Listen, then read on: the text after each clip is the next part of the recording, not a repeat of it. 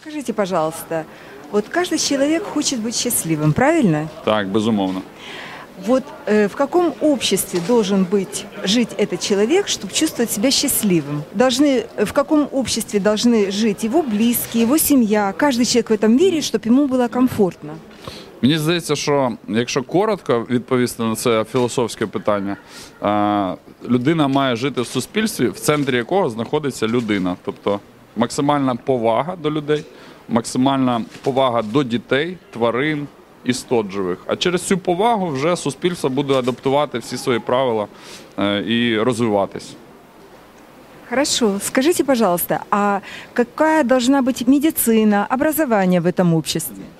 Ну, е, я прихильник наукового підходу, тому медицина має бути найкраща з точки зору перевірена, адаптована до там, країни проживання людей, тому що залежить е, від клімату багато яких там хвороб. Діагностика має бути центрі, тому що в нас люди звертаються до медицини, коли вже запізно часто або вже виникли якісь хвороби. А насправді багато хворіб, хвороб можна уникнути, просто вести здоровий образ життя, займатися спортом і регулярно проходити діагностичне обстеження. Ну, проконсультуватись там сімейним лікарем, який досліджує не тільки людина, яка до нього звернулася, а можливо, її там батьків там. Або старше покоління, тому що багато хвороб є наслідуваними. З ними можна працювати ще там до того, як діти народяться, ну, зменшуючи ризик виникнення. Тому мені здається, що це науковий підхід е, підказує, як е, правильно можна, скажімо, зробити, щоб майбутні покоління були здоровіші, ніж за попередні. Спасибо большое. А каким вы видите образование в этом обществе? Е, Освіта має також бути навколо людини. Тобто я сам, е, коли навчався, я бачив і серед однолітків, е, які поступали там в вищу школу, е, великий вплив батьків, які там не реалізували якісь свої амбіції або хотіли кращого для дитини, і направляли там, не знаю, юристом, економістом. Там фінансистом, що популярне, що приносить більше коштів. А дитина може хотіла бути художником чи музикантом. Мені здається, що цю цю систему треба ламати, тому що людина, якщо вона щаслива в своїй роботі або сприймає їх як хобі, в якому вона отримає максимальне задоволення і не витрачає зайвої енергії, е, то вона буде працювати, по-перше, більш ефективно, ніж та людина, яка не любить свою роботу.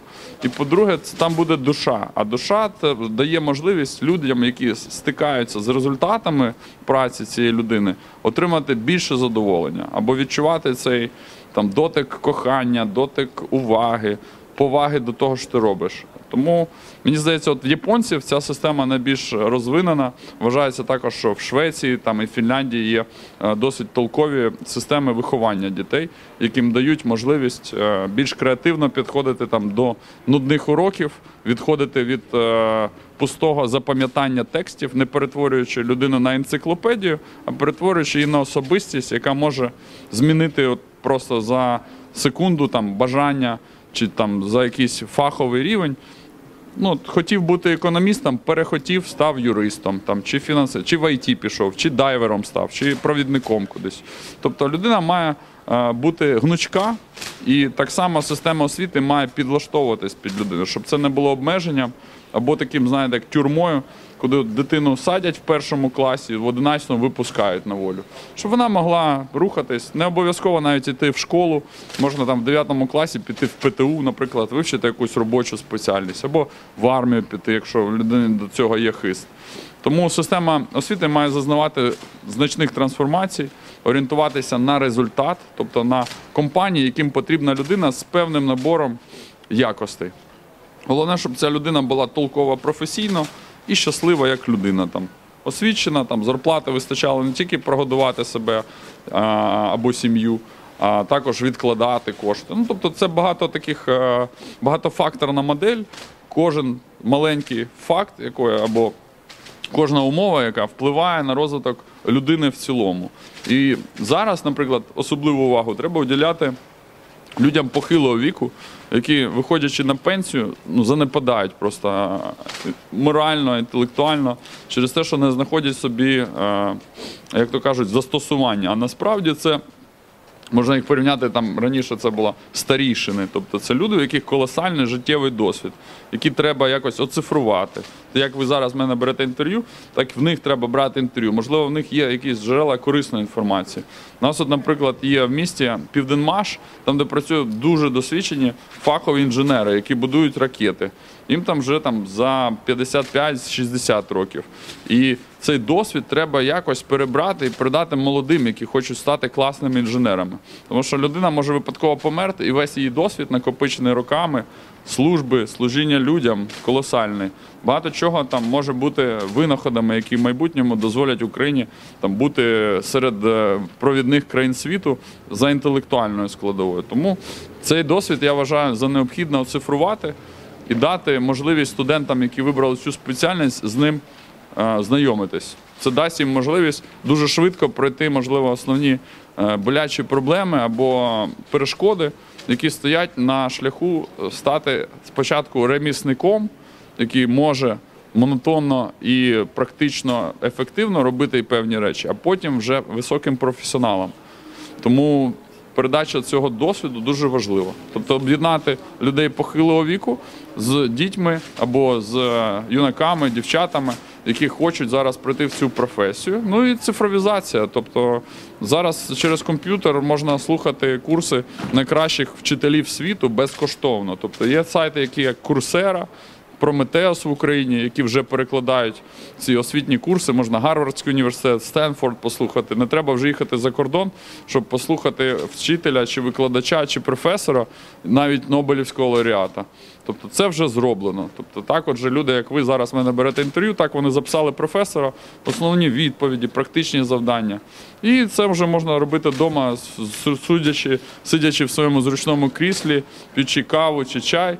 І коли тобі зручно слухати просто найсвітліші голови нашого століття. Спасибо большое. Скажите, пожалуйста, а вот продолжительность рабочего дня, вот каким, каким видите вы? Це дуже гарне питання, яке точно викличе в суспільстві е, боротьбу. Ну тобто, немає, знаєте, я думаю, що людина має працювати ефективно, а не за кількістю годин, які вимірюються її робочий день. Наприклад, корпорація Google зараз зробила для багатьох своїх співробітників вільний графік. А і е, не п'ятиденна ну, не п'ятиденний робочий тиждень, а чотириденний. Тобто людина може один день за рахунок роботодавця працювати над тими проектами, які їй самі цікаві, або проводити час з родиною. Тобто, плюс інтеграція там дитячого садочку. Тобто я б я б е, брав ширше цю проблему. Питання не в тому, скільки годин людина витрачає на роботу, а наскільки ефективно вона цю роботу виконує. Це як набор тексту. Хтось друкує швидко, хтось повільно. Умовно, хтось одну сторінку пише там за 10 хвилин, набирає, а хтось за 5. І це не значить, що вони погані там чи кращі. Це значить, що просто одній людині треба більше часу на виконання цієї функції. Але можливо вона краще малює. Умовно, якась робота ним виконується швидше, якась повільніше. І треба знайти той баланс, який дозволить людям виконувати максимально ефективно і швидко ту роботу, яка їм найбільше подобається. Тоді буде щасливий робітник, щасливий директор, компанія буде отримати зиски або прибутки. І всі будуть щасливі. Тобто в когось буде там 6 днів, хтось взагалі любить працювати. Йому 8 годин там чи 7 недостатньо. Він хоче 12. Чого його обмежує там трудове законодавство? Хай працює 12. Сегодня в более чем 180 странах мира проходит соцопрос людей э, на тему созидательного общества. Так. Вот то общество, о котором мы сейчас с вами говорим. Вот вы бы хотели, допустим, э, распространить эту весть среди ваших знакомых, друзей, э, среди большинства людей, и каким образом это вы сделали бы? Я зрозумів питання, але не зовсім зрозумів ну, формат його застосування. Тому що я, як держслужбовець, а, можу і хочу, і роблю ті речі, про які ви мене питаєте. Тобто я вже практично рухаю суспільство в сторону змін. Тобто це стосується і освіти, і лікарень, і е, здобуття нових навичок. Тому фактично я над цим працюю. Ну і мені хочеться, щоб людей, які замислюються над цими питаннями, безумовно ставало більше. Тому що, не думаючи про майбутнє, ми втрачаємо сьогодення. Моя задача зараз забезпечити людям достатній ну, рівень е, комфорту для того, щоб вони вийшли на наступний рівень, де вони вже можуть повністю замислитись над тим, де будуть жити їх діти, ким вони будуть працювати, як їм в цьому допомогти, як е, розвинути там бізнес свій. А не просто ну як доїхати на маршрутці з одної точки на іншу на роботу, пропрацювати 8 днів, повернутися там, випити пляшку пива і лягти спати. Це досить примітивний рівень. Ми хочемо з нього вийти. Когось треба штовхати, хтось сам зрозуміє, що з нього можна вийти, подивиться там на інших, які вийшли, і буде, знаєте, хотіти для себе кращого або для своєї родини. Тому е, ви дуже важливі питання піднімаєте і дякую вам за це. Як можна, я поширю цю інформацію. Мені здається, що чим більше люди будуть замислюватись взагалі по життю, то тим краще буде в суспільстві. Тому що спочатку треба думати, а потім робити. Тому е, питання в тому, що якщо люди будуть купчитись навколо важливих для них ідей, перепон взагалі не існує. Скажите, пожалуйста, вот вы бы хотели принять участие в конференции, которая будет международного масштаба, можно сказать, общепланетарного масштаба, которая состоится 9 мая 2020 года. В ней будет принимать огромное, э, участие огромное количество стран. Вот на сегодняшний день уже более 180 стран вот в этом движении. Вот э, вы бы э, хотели принять участие в этой конференции, которая будет онлайн осуществляться по всему миру? Якщо буде в мене вільний день, я безумовно доєднаюсь. Супер, можна і на Да, в локації. Днепре будет локация, мы вас приглашаем на эту локацию, которая будет у нас организована. дякую. Спасибо вам за ваши ответы. Супер. Спасибі.